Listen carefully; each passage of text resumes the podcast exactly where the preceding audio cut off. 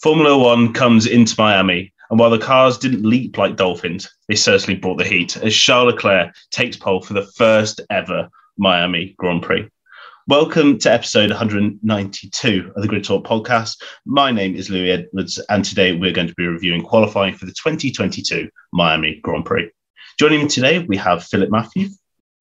Hello. We have Shanika from Get Checkered. Hi, everyone. And making her Grid Talk debut is Rachel Kapusta from the Paddock Pulse Formula One podcast. Hello. So, um, brand new circuit, brand new venue to Formula One. Um, first of all, now that we've seen some actual on-track action, just going to go around each of you and just ask what your sort of first in sort of impressions have been of this new new track. So, Philip, we'll start start with you. Um, yeah, it's certainly unique um, driving driving around the NFL stadium, but uh, is it any good? And I think it's par for what Tilkedromes could be relative to it being around an NFL stadium in a car park. So it's got feelings of Dallas. Uh, it's got feelings of uh, Indianapolis and COTA and you know other circuits that have come along over here in recent years. I'm in the end. I think the first section minus the you know the really tight exit out of pit road there, which is a traffic uh, problem, which has been seen earlier through the weekend. That S section there leading into the wide angle going down the long straightaway um, is very challenging and definitely uh, gave some people problems here today in qualifying. That's a challenging part of the track. It's something you'd see at a lot of great circuits. Um, the Mickey Mouse section that they put in there at the back of the circuit definitely is not ideal, but in the end, it's a byproduct of where they have it and kind of the whole um, landlocking of the circuit and not having the opportunity to utilize maybe some other roads. Um, the last section of the circuit is really a long straightaway and a couple of turns that lead into the pit road. So it's nothing of great significance. It kind of reminds me of the uh, track in uh, Korea that they raced at uh, for only like two or three years um, in that sense. It, solid yet unspectacular track. I think it's more for the pomp and circumstance of it all. Um, they raced in Miami in Tamiami Park uh, many years ago for IndyCar and IMSA here in the United States, and then they also raced in the streets of Miami downtown with IndyCar and IMSA or ALMS or whatever it was at that point. So they've Miami has had racing since more or less my since I've been alive. Uh, but now this circuit is a purpose-built, you know, um, Grade One circuit for Formula One. That the vast majority of the stuff they have here uh, within a couple of weeks will be able to be taken down and they'll be ready to go for whatever other events they'll have in the stadium uh, here coming up. But nothing. I it's not the best circuit they race on. It's not the worst circuit they race on. It's right up the middle, and um, figure it should be an interesting race uh, coming up uh, tomorrow. Yeah, it, has been a steep learning curve for a lot uh, of the drivers, Shanika. It's you know really tested. We've seen um, Sainz crashing practice, Ocon crashing, uh, crashing in practice, and not being able to take part in qualifying. And even then, for the likes of Hamilton, Verstappen, it's been a real challenge, and it's really kept the drivers on their toes. Yeah, I actually found um, as a spectator watching from home, uh, it actually kind of disorienting.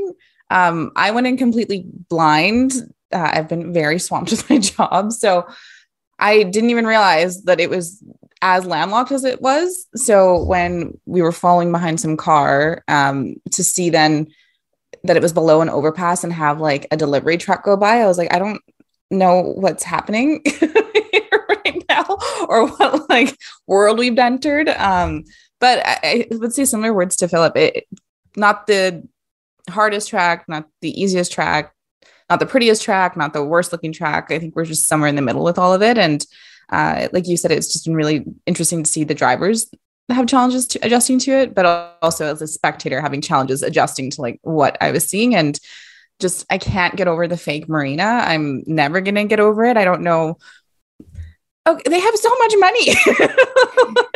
you couldn't have just done something. So I don't know. That's just where I'm at right now. I think I'm still processing the fact that this is happening. Miami's happening in the way that it's happening. I mean, it wouldn't be a street circuit if we didn't have some sort of um, weird sort of uh, road nearby. Of course, Australia has the high- highway that's right next to the track, and then Singapore also has bridges that um, sort of mm. go very close to the track. So keeping it true to the to the, the spirit of uh, street circuits in Formula One. But uh, Rachel, I mean, it's as we sort of already discussed, as uh, Philip and Shannon mentioned, it's an all right track. I mean, we certainly had uh, worse street circuits in the in the past, and yeah, just give me your uh, what your thoughts, uh, really.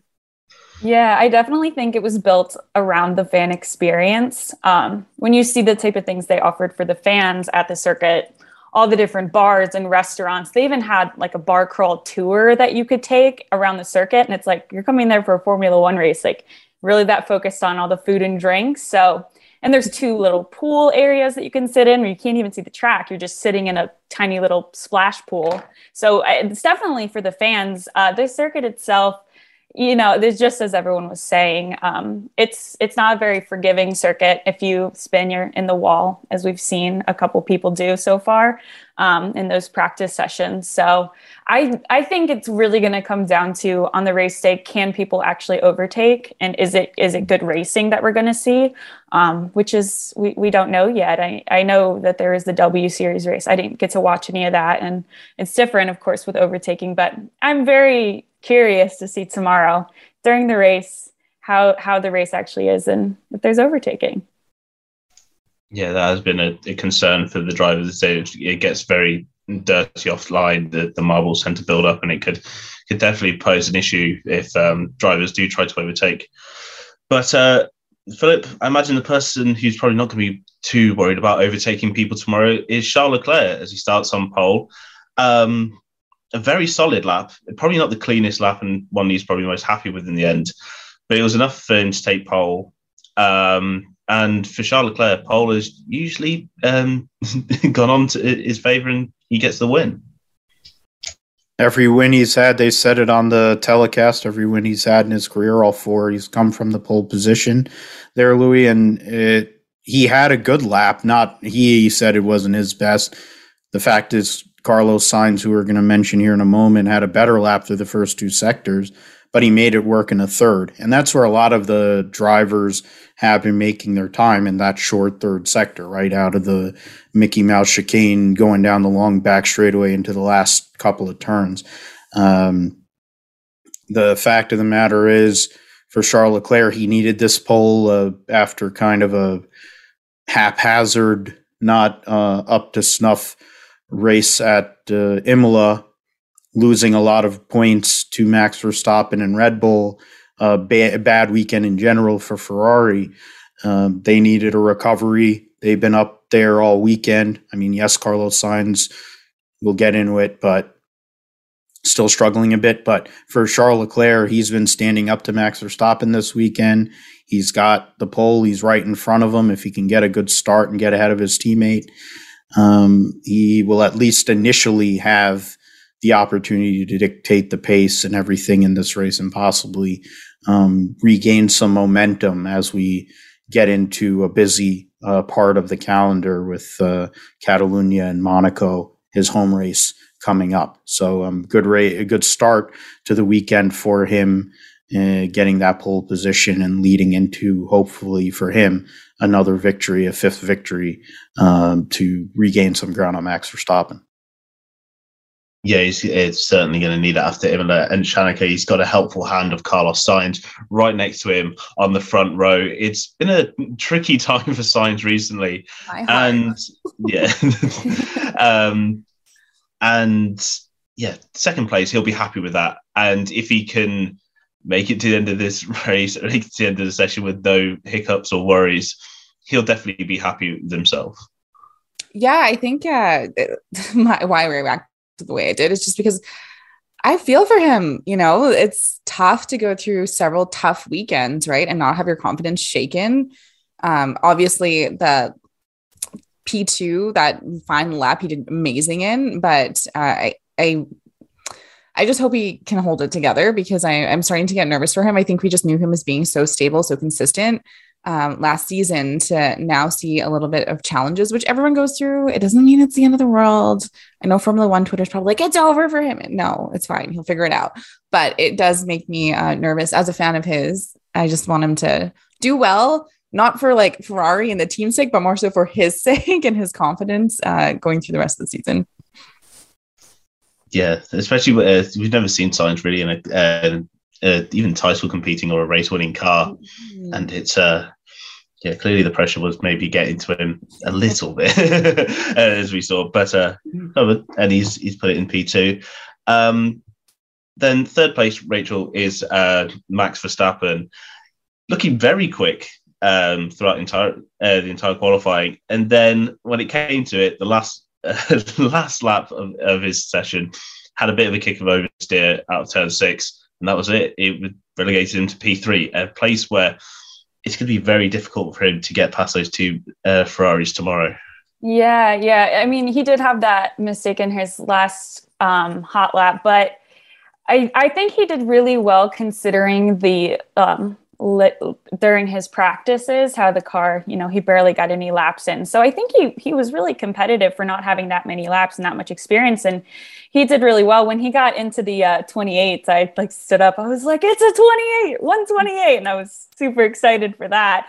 Um, wasn't sure who was going to come up and beat it but you know he he is third and he's got his um his teammate right behind him. So I, I think yeah he was he was really quick. He did great. Last lap just kind of lost it a little bit and bailed out. Um, but I think considering his lack of practice he he was really competitive and it was really good job from him.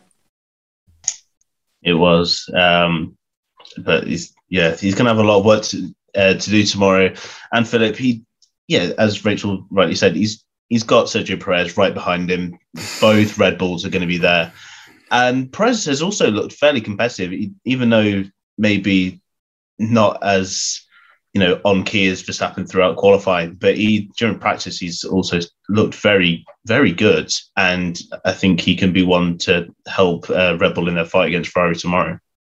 Absolutely, his his and also his tire saving. Uh, prowess, I think, is going to play a big part tomorrow in the strategy, considering how hot the temperatures are going to be and the ability for Sergio Perez to stay up there and generally keep his car on track and dictate strategy towards Ferrari. Um, you know that they'll give Max everything he needs, but Sergio is going to be on a different uh, different strat to go and make sure they cover both ends. But he was only uh, what is it, uh, forty, like just under a half a tenth. It looks like. I mean, yeah, yeah 0.05, you know, basically 0.55 behind his own teammate who's a world champion.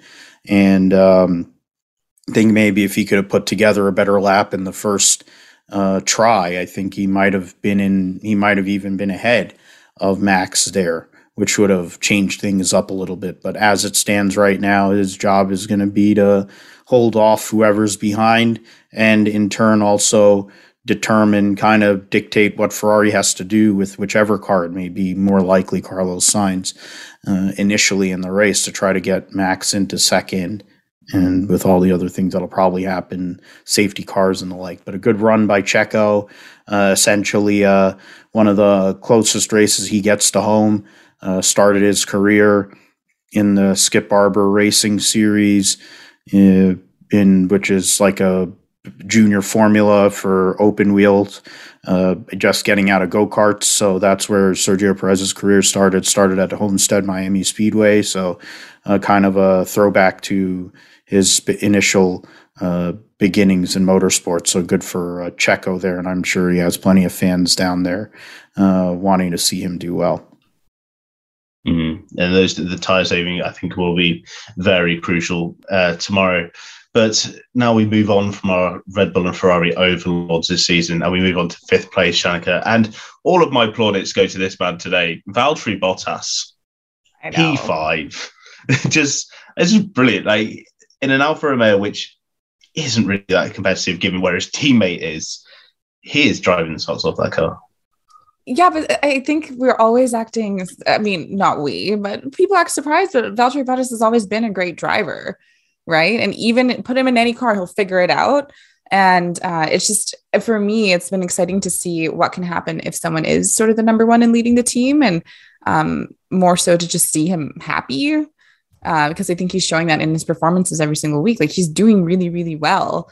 And uh, for the Alfa Romeo team, I mean, to have a driver like Valtteri that's leading the charge who can support you in building a better car and building a better team, like overall, it's just such a great win. But uh, I was excited, but I also, going to be honest here, I was not paying attention to him when he was out on the track. I was, uh, Lando's like basketball helmet was distracting me, the drive by of the delivery cart, like I was very distracted. So when I saw him hit the P five, or I was just like, oh, okay, this is great. Didn't see, wasn't paying attention to this is amazing. Um, so I hope he can kind of hold that position and really just do well tomorrow because I feel like he sometimes gets hit with the worst luck. Every time he goes in for a pit stop, I still have the heart attack of Monaco of like, oh God, what if they can't get, you know, like that happens. Even if it's just a second too long, I'm like, it's going to happen again. So I'm really happy for him. Hope he can hold a position but he's going to have fierce competition because behind him is his former teammate um, Lewis Hamilton and Rachel, and he wasn't looking all that confident in that car in Q1. He was pretty struggling. Even a possibility may have been eliminated, but he managed to hook it up. And then finally, we got to Q3 and he managed to hook up a good lap and yeah, put it sixth. And you got to say it's respectable given where George Russell is and you know just how quick Russell's been this season. So yeah, pretty pretty good job from Lewis Hamilton. Yeah, no, that it was an awesome job. Um, him and George kind of did a little flip flop. Um, I would have kind of expected them to be switched uh, from where they are, but really good for Lewis. I know he has so many celebrity fans that are at this race, so I think having that kind of support is also great for him. Uh, Mercedes came with a lot of upgrades to to Miami, um, not necessarily ones that they thought were going to make the car faster. They just wanted to make sure they were going in the right direction. They didn't expect a big jump. So it's definitely good data for them to have. I think Lewis had a great lap. Um, you, he's improved a lot from free practice one. So it, it was great to see. And, you know. Okay. Also, celebrity former First Lady Michelle Obama. no, that is a celebrity. That's a big I one. Saw her. I was like, no way. know. yeah, if uh, if there was a, a, former UK prime minister there, I think they would have been booed to the hell if they showed up at Silverstone. So, um, and we don't even know who their partners are, so uh, don't really pay attention. But uh, yeah, I mean, it is it is one. It's been one hell of an event uh, so far in Miami with some of the people that have turned up. I even noticed George Lucas was in the back of the the mm-hmm. Mercedes garage today. So yeah, big people. And so Philip, we'll move on to P7 and Pierre Gasly. You know, AlphaTauri have not been that great uh, this year, and even so, we've not seen great performances from Pierre Gasly that we've been used to the last two seasons so it's quite nice to see him back in P7 now. And you know, with a car which just seems to be suiting the Alpha, uh, uh, well, the track and a, and a car that just seems to be suiting him better this this weekend. Yeah, and it, there was for a while there, Louis. It looked like Yuki was going to get the better of him, mm-hmm. which doesn't happen all that often. So the notion of Pierre Gasly, you know, pulling one out and getting a good qualifying run, being the best of the rest in a sense, outside of course Valtteri Bottas, um, you know, getting that good run in there and for the AlphaTauri team to get both of their cars in. So the Red Bull powertrain being fully represented in Q3 at Miami, a big deal there. It hadn't had a great weekend up to that point. Pierre Gasly, so to go and get P7 is good relative to who he's trying to race, not only the McLarens, but you would look at the Alpines who have had a checkered um, difficult um, weekend to say the least. So those are some of the teams they're looking at in that more condensed midfield. And um, if they're trying to go and gain some ground and, and bring themselves up in the constructor standings, getting a good qualifying run was key, and that's what uh, uh, Pierre Gasly was able to do. Uh, yeah, it isn't the same as it had been the last couple of seasons where he'd f- qualify top five or he'd be six and he'd get that fifth or sixth place finish. But I think these cars are, all, of course, a little different, and maybe he's getting his head around them at the right time because there's a bunch of races here coming up that uh, the AlphaTauri team are going to need him to be the lead dog as why he's there and um, pick up a lot of points and kind of solidify their spot uh, in the constructor standing. So good, good uh, uh, job when it mattered, and now it's just about putting it together for uh, 50 plus laps tomorrow in, uh, in the race. Yeah, and there's definitely opportunities for him to to be able to move up um, because we just really don't know what's going to happen with this race tomorrow and how many safety cars and virtual safety cars or even potential red flags that we may have tomorrow. P8, uh, a driver you would have been take, paying attention to Shanika because of his uh, basketball helmet, uh, Lando Norris. Yeah. Um, very a very respectable um, position for Norris, um, given that this McLaren seems to be really track sensitive. It seems to be great one place, not so great another, and to be well ahead of his teammate, he'll be he'll be happy with what he's done today. Yeah, I mean, uh, I think you said it pretty spot on. Respectable, and uh, of course, I do think he can put like I think there's still more in the car and more in him. Obviously, he wants to win everything. Um, but you know, I I think he'll do fine. Uh, I'm curious to know what the strategy will look like though, with Danny Ric being so much farther back for the McLaren team. Like, is it going to be another race where they're just trying to do what they can for Lando and then learn everything from Danny, or is he going to have the ability to move up? I don't know. So uh, I think Lando's showing that he truly is the future of the team and uh, is showing his best. But I, I'm also like, I feel like there's more there. Um, and this is coming from a girl who has never been in a Formula One car and only commentates on it. So I feel like Lando has more to give, and I hope tomorrow that, um, frankly, that he does a little bit better. Uh, we know that he can race and is competitive, so we know that the car is a bit of an issue, but I think that there is more there, and I hope we see it this weekend. Yeah, I mean, we've seen from just how like quick this McLaren has progressed, mm-hmm. there's definitely potential um, for them to be to be a lot higher than where they are. But uh, it's not maybe not showing uh, everything at the moment. Um, P9 Rachel Yuki Tsunoda, um, again a driver that people are seriously questioning uh, come the end of last season, and now with this AlphaTauri becoming a bit better, it's getting there, and you know P9 is, you know, more than most people would expect from Yuki Tsunoda. Um, starting to really show his form now. Yeah, he definitely needed to do this, get P9, and he needs to continue to do this. Um, it, it's just a cutthroat team, and if he's not performing, then they're going to get rid of him. So he just needs to keep performing like this. Um, maybe beat Pierre a few times in qualification. That would be good for him. That'd be good to see. So he's got to keep it up. I think he's working out some of those mistakes that he had um, last year, and I I hope that he just keeps getting better now that he's taking his training more seriously, um, which we all heard about. Um, so he, he's just got to keep this up, and it was a, it was good for him. Yeah, very solid, um, and yeah, rounding up the top ten now.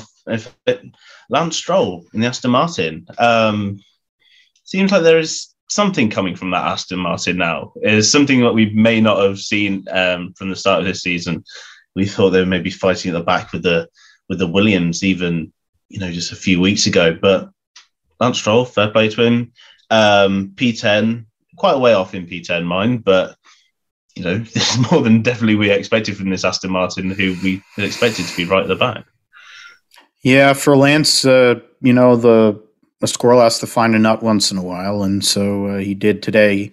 Um, I mean, frankly, I think Sebastian had more pace than him through the weekend, and I think his uh, his pace on his last lap might have been good enough. Uh, Sebastian got on the radio and said he messed up in the Mickey Mouse chicane, and that was where he lost what um, what amounted to maybe a little under a tenth, and that he would have gotten into Q three.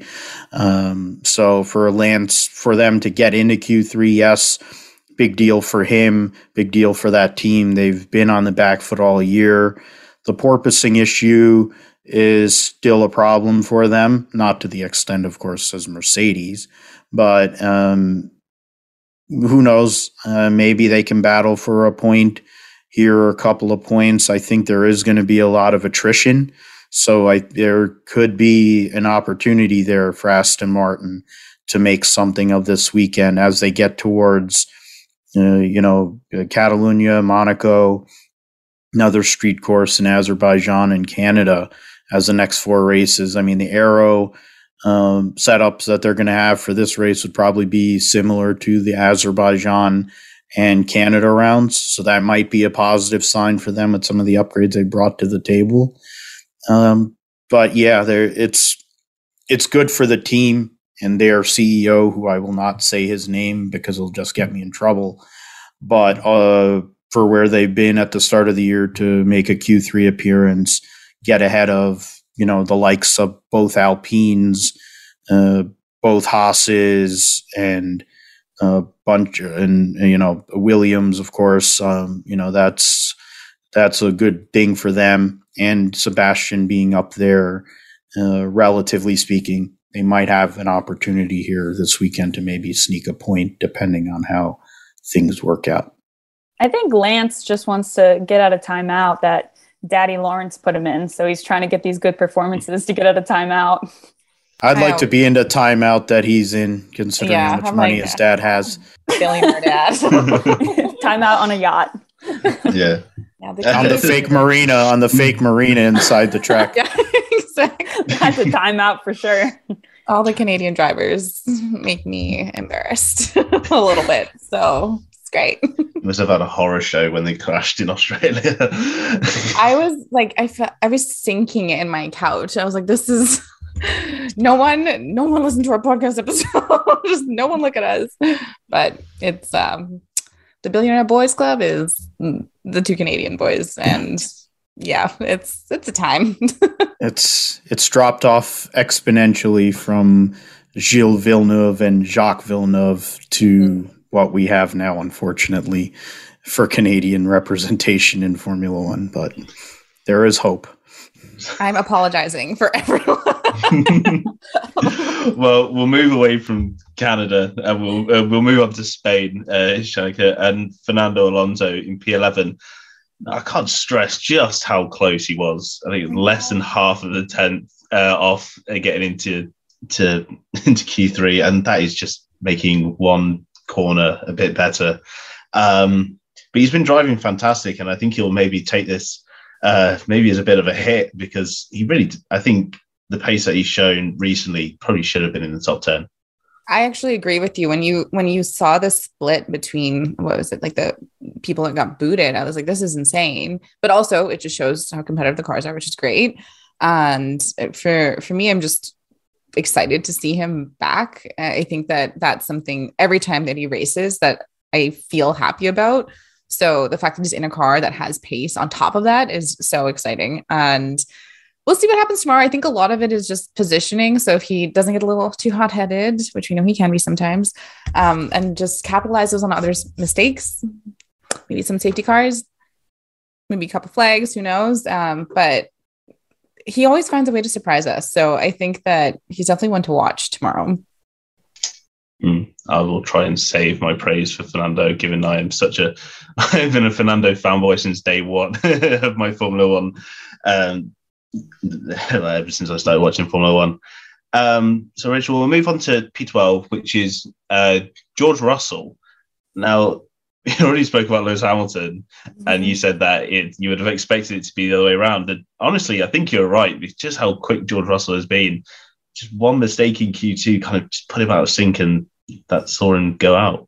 Yeah, yeah, Mr. Consistency so far this season. Um, he's gonna have a hard time keeping up that uh, top five every race coming up from P12. But yeah, he just kind of, as, as you said, lost it in Q2, just lost his rhythm. And that just set him back. I know he was frustrated for sure with that. Um, uh, he's so hard on himself. But yeah, we'll see how far he can make it back up through the fields. Um, I mean, he, he's he's used to battling, you know, from his Williams days. Well, if he could even get in the, the fight, that is, um, with those slow cars. But so he's used to that kind of stuff. Maybe he won't get as stuck as Lewis did last week, I think it was. Um, so we'll we'll see. I think he's going to have a hard time making it back up, but we'll see how he does.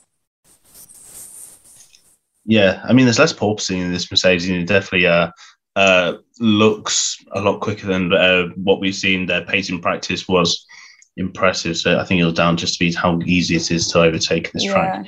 Uh, whether he was talking about his like neck and back issues that he's been having just from the porpoising alone. So I mean that that's no good. I mean, no one's body is meant to do that. It's first of all, it's not meant to handle the G force that they handle, but to add the bouncing to it, I mean, that's just uh, unbelievable. I can't even imagine what that must feel like. Yeah, I, I, I wouldn't even um, think about it. Just be imagine on a very, very bumpy road. and yeah, I just, I don't know how they did it, especially like going into a corner when you're bouncing so much. How do you focus on where you meant to brake?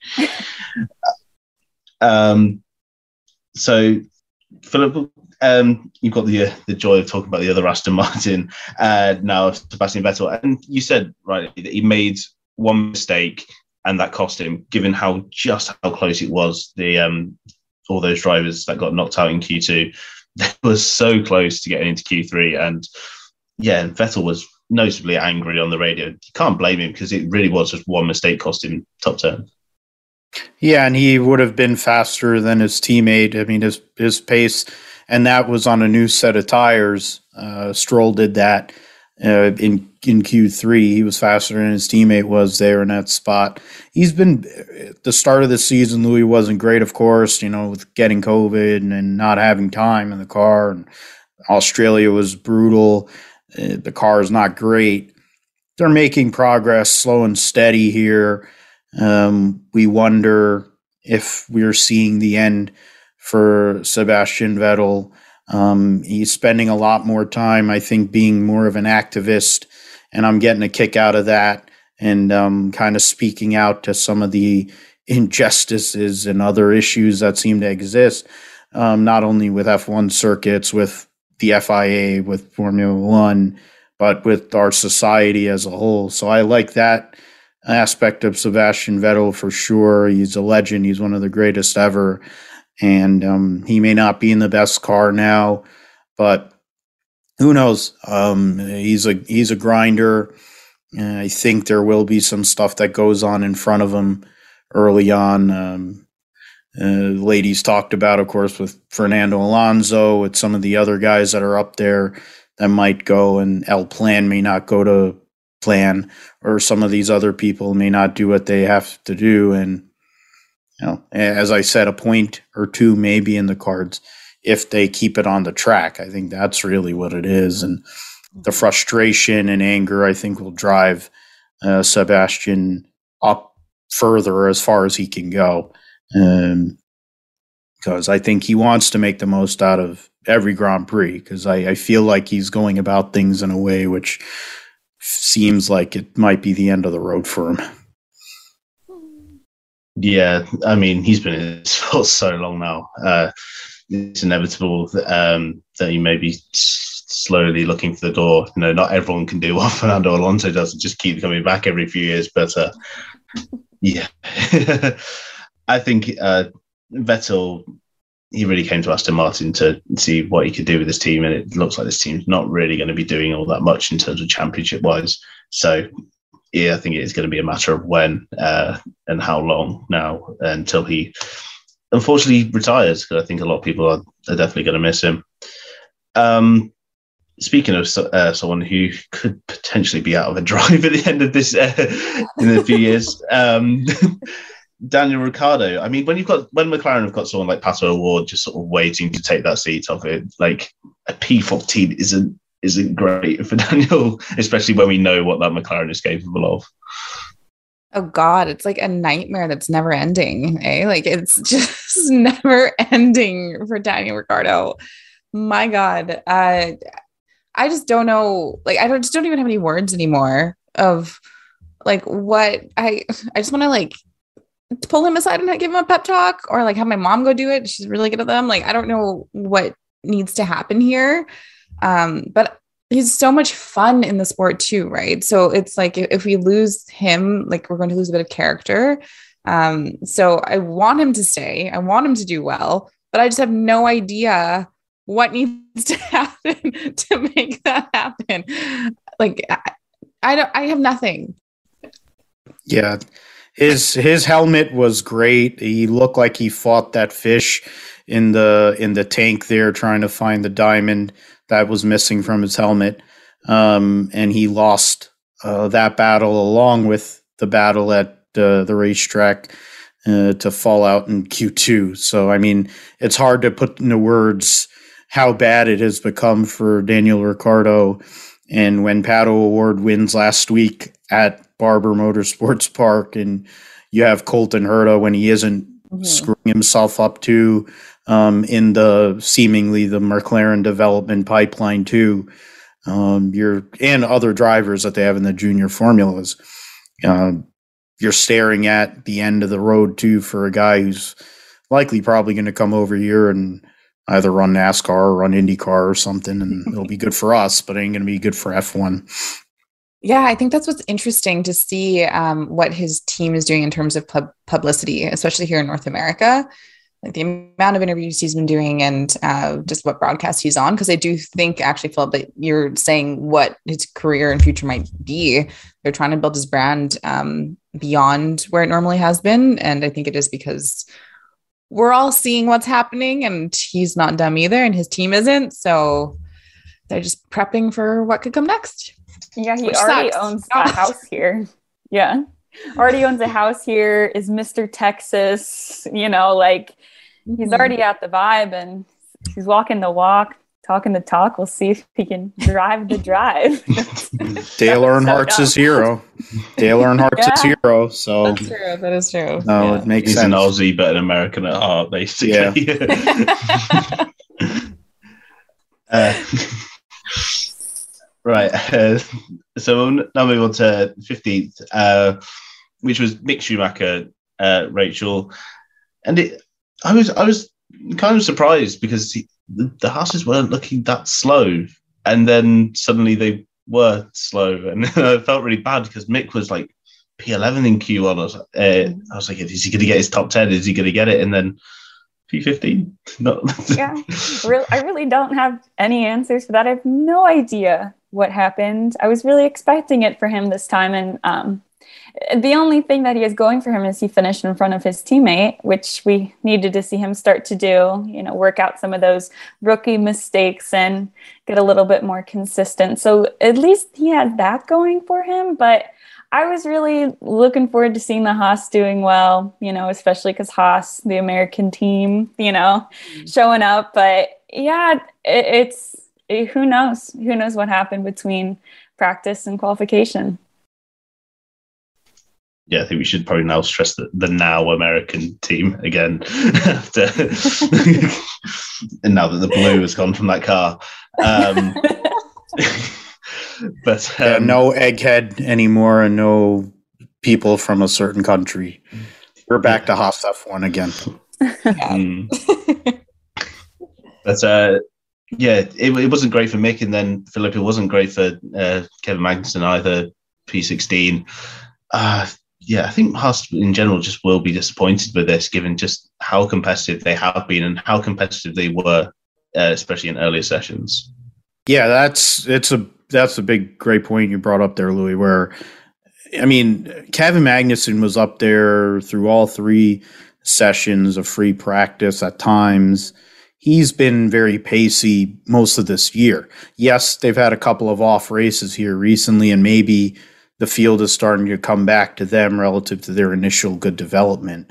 But I look at, I would compare Kevin Magnussen's situation similar to Valtteri Bottas getting that fresh start, that new lease on life with the Ferrari power unit and a team that's basically coming from the bottom. And he's outperformed Mick this whole time. Um, also, I think Mick has been pushing very hard, and that big crash at Jeddah really set him back. Um, and he's still working his confidence back up from that incident, which is the second time he's had a major incident there. Um, but to not get out of Q1 and when you already had one car out, uh, mm-hmm. it was brutal, uh, brutal burn for the team. Uh, tough time, of course. Uh, Gene Haas's mom just passed away oh. recently too, so I mean, it's some interesting times for them. I'm curious to see what the development will be like with this team. Are they going to fall back? Are they going to be going back towards, you know, where they were with Williams? Or are they going to be able to stay up there in that midfield battle? Tomorrow's race does not look great in regards to um, making a lot of track position. I think it's more about um, trying to last. And, and they've been, their car has been very durable uh, relative to some of the other cars out there. So that might play in their their favor. I mean, it's going to be very hot. Kevin Magnussen is used to the heat here in in the U.S. after his time racing here last year. Um, maybe it gives him a little leg up.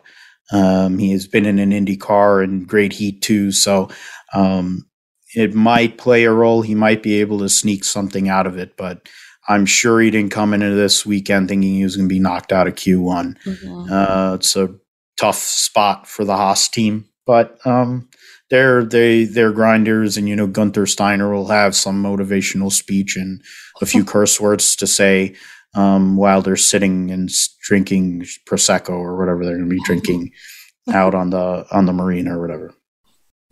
Yeah, uh, I'm sure they'll definitely want to be putting on a, a show for the home race. Um, but if, if, things don't go to plan, they always have Austin to to, to go again. Um, P17, Shanika, Guan Yu Zhou, and you got to kind of feel bad for Guan Yu Zhou because there's clearly pace in that Alfa Romeo, and he was on a he was on a fast lap before he met basically downtown by the traffic going into like the second to last corner, um, and had to abandon his lap, and that was it. He was out. He had no opportunity to, to improve, and that that's going to be incredibly frustrating. Yeah, like devastating. I, I couldn't even imagine. You're feeling so good, you're doing so well, and then all, all of a sudden there's what six cars in front of you, and you just have to bail. Um, he, I, I don't know. I think for him, it's just it's his rookie year, and I find that I'm quite lenient for anyone on their rookie year because I just think it's so difficult to adjust. But he's done so well all season, so it's just a matter of you know can you just keep learning, right? Every single race, just learn something and take that in the back pocket. You know, you've got a racy car. So what can you learn? What can you help? What can help you be a better driver? What things can you figure out about the car? Like, I think all of those things are wins. Uh, anytime he's on a track, it's a good thing for these junior drivers to just learn as much as they can. So sucked for him. It was devastating to watch. Then also hear him come on the radio, and I was like, it's okay. It's not your fault. um, but I don't know. The season I feel like for him is just learning, just learn all the things. Yeah, you got to learn that. Yeah, when you're in a car park, there's likely going to be parked cars. um, P19 Rachel Alex Alex Albon. There's not really much you can say about Williams. It's, uh, it's quite clear that they are the slowest car. Probably the two drivers there where you'd expect them to be. Um, but you know, if Albon is able to look after his tires and maybe do all but one lap on them again, it could be could some points if some drivers go off ahead of him. Yeah, possibly. Um, he was doing really well uh, earlier in practice, so I was a little bit surprised to see him so low in the in the field, but again, it's just we'll see how he does tomorrow. We'll see if he can make up any of those spots. And you know, there's we know there's probably going to be safety cars, maybe a red flag, who knows? So there's there's all those opportunities to get a cheap pit stop or you know something that could help him move through the field. So we'll see. We'll see how he does. I I'm always a big Alex Albon supporter. How can you not be? He is just a sweetest pie out there on the track, adorable. So he, you know, you just want to give him a hug and give him a cookie and milk and be like, "Great job." Um, so I'm rooting for him always. George and Lando would love that that whole entire clip. We need to cut that clip and send it to George and Lando as two BFFs and tell them about how adorable and sweet as pie um, Alex Albon is. We found we have found Alex Albon's number one fan in the United States. So, uh, so move on to his his teammate uh, now, Philip, and I've I've only really got one question. Uh, at what lap will he bring out the red flag? oh yeah, that's that's a good one. oh, that's the God. this that's reserving it. This is the egghead question of the day uh, by Louis. Uh, let's see, fifty. Was it tomorrow's race? Is 50, 58 laps, right? Um, 57, 58, something like that. I'm going to say he's going to bring out a red flag on lap 19. I figure we get started, we get going. Uh, he gets a little too excited, uh, and he crashes either in the spot where um, Alice Powell ate it earlier today uh, in the W series, or he'll crash in the Mickey Mouse section and block the entire track. Um, that's likely where um, he would find his demise. Uh, it didn't seem like the track workers had a clue on how to take a car off the racetrack which means this could in based on the W series race. So there's entire there is a good possibility that that um, red flag could come earlier. Um, there aren't many very there aren't very many runoff areas for um, mm-hmm. Nick to uh, go off. I'm sure he wants to go and take a break and go to the fake marina. Um, and they could put Logan Sargeant in the car. Um, I'd personally sign for that um, as a fan of Logan Sargeant, but um, they won't do that at least at this time. Um, yeah, I, will say lap 19. Um, possibly it could happen even earlier. Um, uh, while Rachel is a big fan of Alexander Albon, I definitely am not a fan of Nicholas Latifi. Um, that's been made very clear on this show and other places over my time. Um, he's a nice guy. I know. I know Steph who used to do the show, loves uh, Nicholas Latifi. Um, his co- his dad's coffee brand is good. Lavazza is good coffee, I guess. Um, but and some of the other things that he's sponsored by are good, um, but he isn't. Um, so I mean, his his claim to fame today is he only lost out in qualifying to Alex Albon by, uh, I think, what is it? Over yeah, just on. Yeah, he was just under. So that's like the best qualifying he's had all year um, relative to his teammates. So um, good on him. Let him have some uh, go and really tie one on, and they'll need a reserve driver tomorrow. That's what I'm hoping for. We could go and put Logan Sargeant make his F1 debut here tomorrow. That's what I'm hoping for. Uh, yeah, I mean, I don't, I don't dislike Nicholas Latifi. Um, I, I, didn't mean anything by it. by the question. I just, yeah, I just don't think he's probably. Okay. All good. twelve, all all twelve of his fans are not going to come after you, you, Louis. It's okay. It's all no. right. No. and you yeah. got cosign. You got a cosign here too, so you're protected. And you've got a Canadian on the call who's saying, "Yeah, I get secondhand embarrassment every single time." so you're fine. maybe maybe he'll attempt a cannonball into the fake marina and then he'll get a little broken ankle and we can get get the reserve driver in. Maybe that'll happen.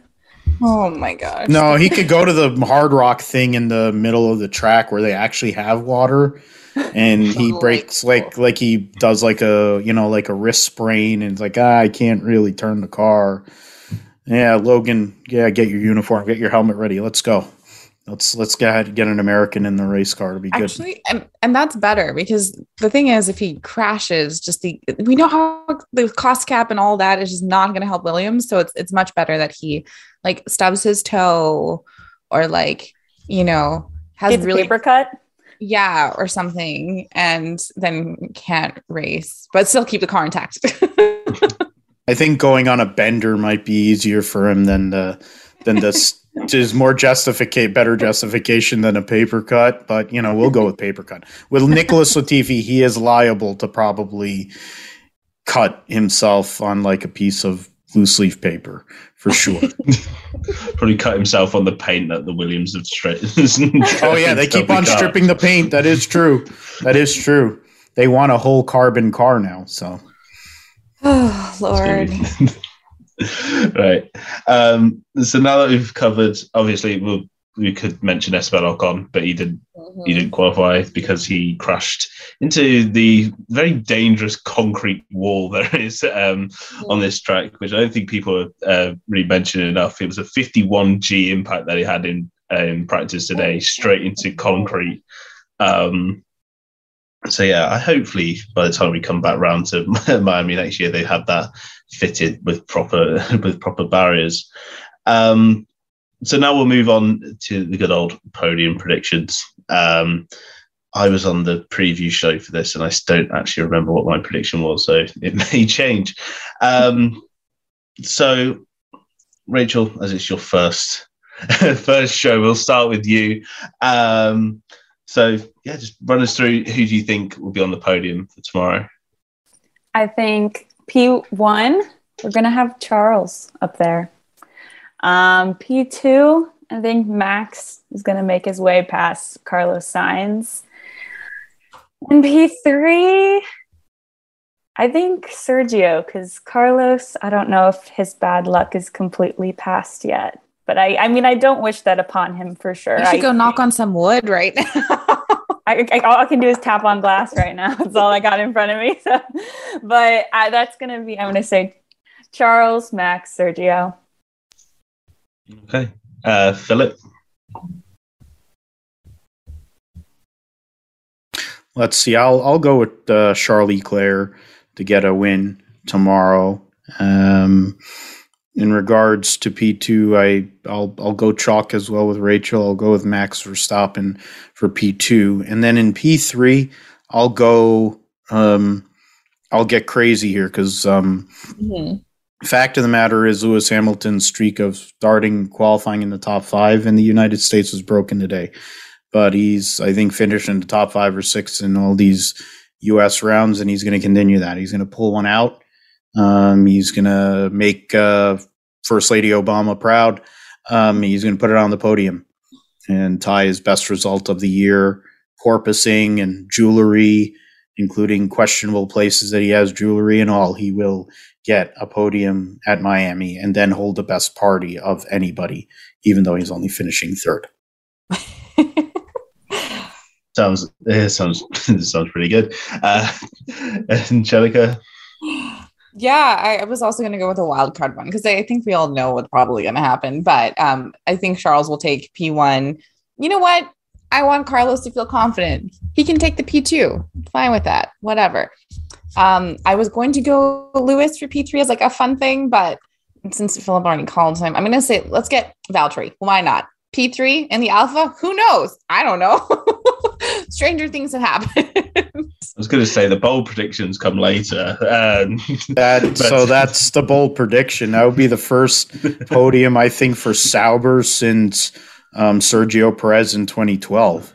Yeah. Or something like that. Yeah, probably, yeah. Something like that.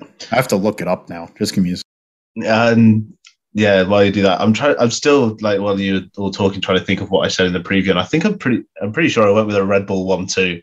Uh so I may stick with that actually. I'll go for it. I'll I'll I'll stick to my guns. And I think I said Max P1, Sergio P2, and yeah, I think I then said Leclerc P3.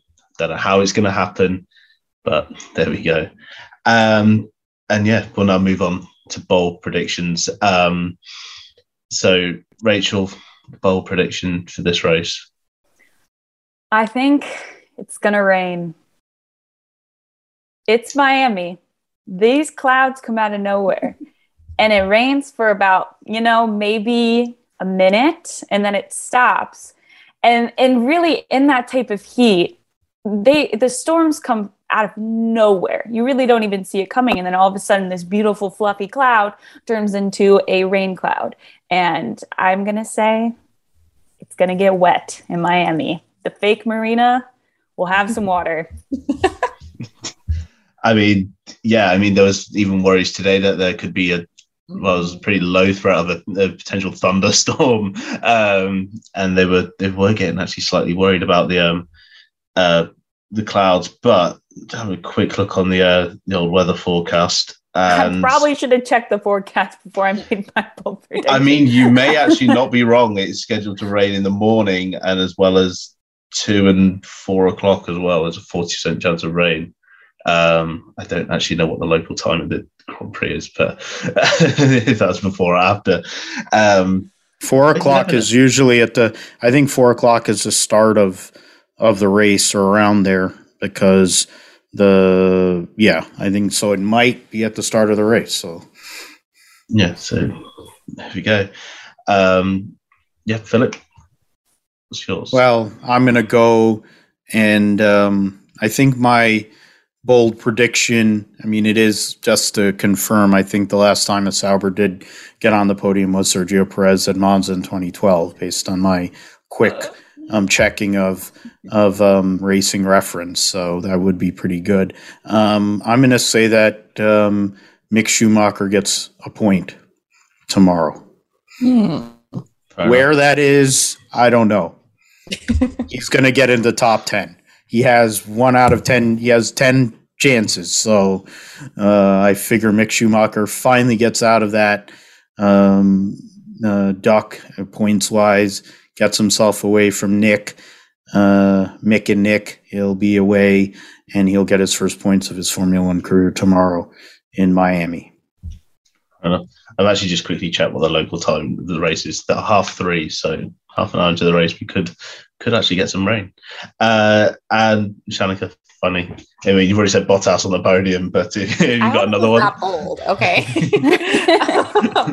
if I could say, you know, not really related to the race, but around the race, um, and it's not that bold either. But I, I would love to see Danny Ric do something at those Hard Rock little kiddie pools that they have. I don't know what. Not like the full Red Bull dive because I, I don't know how deep those things are, so might not. But something like that, interesting. Um, and I don't know. That's like it. I think the race will be what it always is. None of us have any clue. yeah. Uh, for me, I could usually st- I usually stick to my uh, my traditional uh, bold prediction of Nicholas Latifi for points. Uh, but I'm gonna I'm gonna modify it slightly and say Nicholas Latifi to finish uh, the race tomorrow. um, yeah, that's the way to go. I've, yeah, I've just got a, if, I've got a feeling. That's really bold of you. I mean, Torelton appreciates it. I mean, he already he's already crashed out in practice. You can't do it twice in the weekend. Again, don't ask Carlos. knock on wood. What's happening? Knock on wood. Um, I'm not running to my door. um, anyway, so that is uh, all from us today. If you are listening to the show um, on YouTube right now, you'll know that we live stream all of our shows However, if you are not listening on, um, on YouTube, uh, we live stream all of our shows. Uh, so make sure to subscribe and also hit the bell notifications to listen to all of our shows early. And you can also then ask us questions in the comment section below. We are also available on Spotify, Apple Music, Amazon Music, Google Podcasts, Pocket Cast, Omny Studio, as well as the F1 Chronicle website. Just search for the F1 Grid Talk podcast. Uh, and on iTunes, um, if you give us a five star review, uh, we'll give you a shout out on our next uh, show. So it'd be great if you could do that. But all uh, feedback on our podcast is much appreciated. Uh, we have a huge back catalogue of shows. So if you're sub- there's something to listen to between now and the race tomorrow. If you're in the UK, it's a late one, so you might want to get in some podcasting before before the race. We have now over 190 shows uh, for you to listen to, not just race and qualifying reviews, but also interviews with people like Mario Isola from Pirelli and more documentary style shows. Uh, we have a Patreon, so if you'd like to support uh, the podcast um, and help towards better mics, lights, and recording equipment for all of our hosts, any support is greatly appreciated. And you can also get some official F1 Grid Talk merch at the f1chronicle.com forward slash store. I would bring out my mug right now, but I don't have it on me. Um, so now it's time to uh, turn to our guests and see where we can uh, find more from you. Rachel, as this is your debut, you kick it off and where can our listeners find more of you? Yeah, so I'm from the Paddock Palace podcast. Um, you can listen to us on Spotify, Apple Music, Google Play, um, and also Anchor FM. Um, on our podcast, we talk about Formula One stuff. We do race previews and post views, um, and we also do things like what the drivers did in between races, who's dating who, um, the zodiac signs of all the drivers, and if they are compatible or not. So we kind of do fun stuff like that. We play games. Um, we ha- just had George on for a game of overrated, underrated. So that was that was fun. So yeah, give us a listen. Thank you so much for having me on. Really loved it. It was super fun. No worries. Um, Philip, where can we find more from you? Uh, you can find me on the Grip Strip podcast with uh, my ho- co-host Joshua Huffine. We're 112 episodes in. Uh, you can find me at Philip G Matthew on Twitter and find Josh at JP Huffine. Um, our Twitter handles at Grip Strip Pod. Uh, we're on Apple Podcasts, Amazon Music, Spotify, iHeartRadio, Stitcher, TuneIn. Um, we're on Podbean. Uh, it's one of our um, distributing sites. And uh, you find me at philipgmatthew.com as well, which is a blog site I have and where the shows are posted. You can also find the Grip Strip podcast on YouTube. So you get to look at you look at this beautiful face along with Josh um, and talking about all things motorsports. We talk about Formula One, we talk about NASCAR, IndyCar. Basically, if it goes fast, we talk about it on the Grip Strip podcast. So um, thanks a lot, Louis. Great job as always hosting, and welcome to the ladies here. Um, great job by you both. I'm sure there will be way more positive feedback this week uh, because you both have been on um, with your unique takes um, compared to when I talk. So thank you for that. Uh, no worries. Um, Phil and Fanny Shanika, where can we find more from you? Uh, you can find Get Checkered wherever you listen to podcasts or Spotify, all that kind of fun stuff. Uh, and you can also follow us at Get Checkered on every single platform. Um, on our site, getcheckered.com, we have fun content. So blogs, reviews, things like that that you can check out. And if I could give a look into the lens that we bring, it's just uh, we talk about the social issues in the sport, uh, but there, it's really chaotic um, and a lot of fun. And uh, so if you listen to our latest episode, you'll have five minutes of us almost crying, laughing so hard. So you can go check that out. Um, but yeah, we're one of the few Canadian podcasters. So go listen to us. Uh, thank you. And if, God forbid, you want to uh, find more from me, uh, I'm either on here or you can find me on Twitter, which is at L underscore G underscore Edwards. Um, so yeah, if you if you must, uh, you can give me a follow on Twitter. Um, so I want to thank all my guests uh, for joining me today. You've been uh, fantastic, and we'll be back with a race review at 11:30 British summertime. Um, but until then, stay safe and goodbye.